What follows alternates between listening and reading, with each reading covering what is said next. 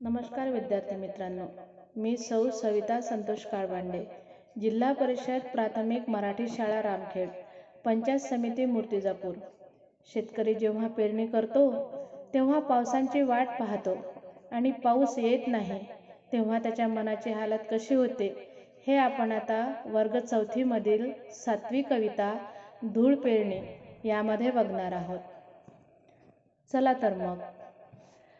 असो बरकत धूळ पेरणीला लागला मातीचा जीव झुरणीला.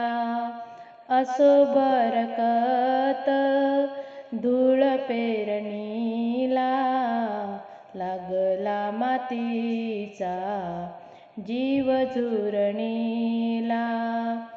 हिर पिसांचा ध्यास धरणीला टिपूर मोत्यांची आस मोरणीला.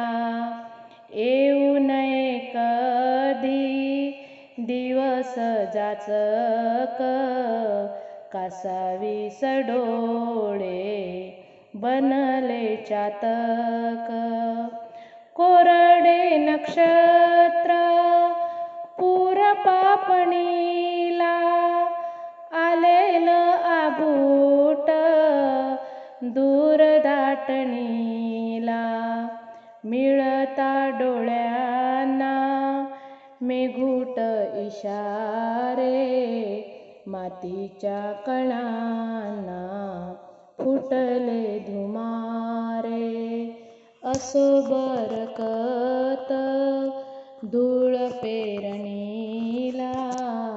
लागला मातीचा जीव झुरणीला लागला मातीचा जीव झुरणीला ही चाल कवितेला मी स्वतः लावलेली आहे.